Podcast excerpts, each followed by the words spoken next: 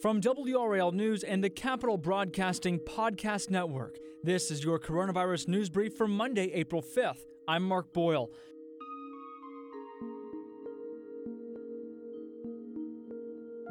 As of today, passenger train service in the state of North Carolina is resuming its full schedule. To celebrate full train service resuming, passengers can purchase tickets for 50% off regular price tickets during the month of April. COVID 19 precautions are still in place on trains and in stations. Masks are required and social distancing will be enforced. As more vaccines go out, an important reminder now for you and those cards that you're getting. Leslie Moreno explains what you should and should not do with them. More than 1.8 million North Carolinians are fully vaccinated, and the small piece of paper the size of an index card is your only proof. We paid a great cost for this. Annie and Bernard Kearney are both vaccinated.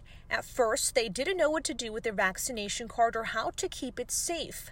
They heard Staples would laminate their card for free, but when they arrived, they were told it wasn't recommended. Really, the, the, the writing, that the heat or something from the way they would do it, that it will mess the writing up. In other words, I don't think they'll be able to see your name and, and the other information, and the card would be no good. The CDC only has two lines of advice on its website about what to do with your vaccination card.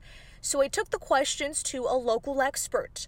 Dr. Elizabeth Ramsey with UNC says laminating your card is not the best idea. When patients laminate cards, it can smear the ink and also cause the ink to disappear depending on the type of pen that it that was written with. Instead, she recommends you keep it in a laminated slip just like the Kearneys did. So it's a pack of 10, and I think it costs roughly about $10. So you just insert your card into this, and then you'll be able to, um, you know, to keep it and and it would do the same thing, except it's not actually laminated. If you happen to lose your card, Dr. Ramsey says your doses are documented along with all your other vaccines and is safe in your medical records. We are able to give them a new vaccination card on their second visit if they um, forgot it on their first visit. If they don't uh, bring it in, then we're able to make them a new card and, and ensure that they leave with both of their doses documented on the card.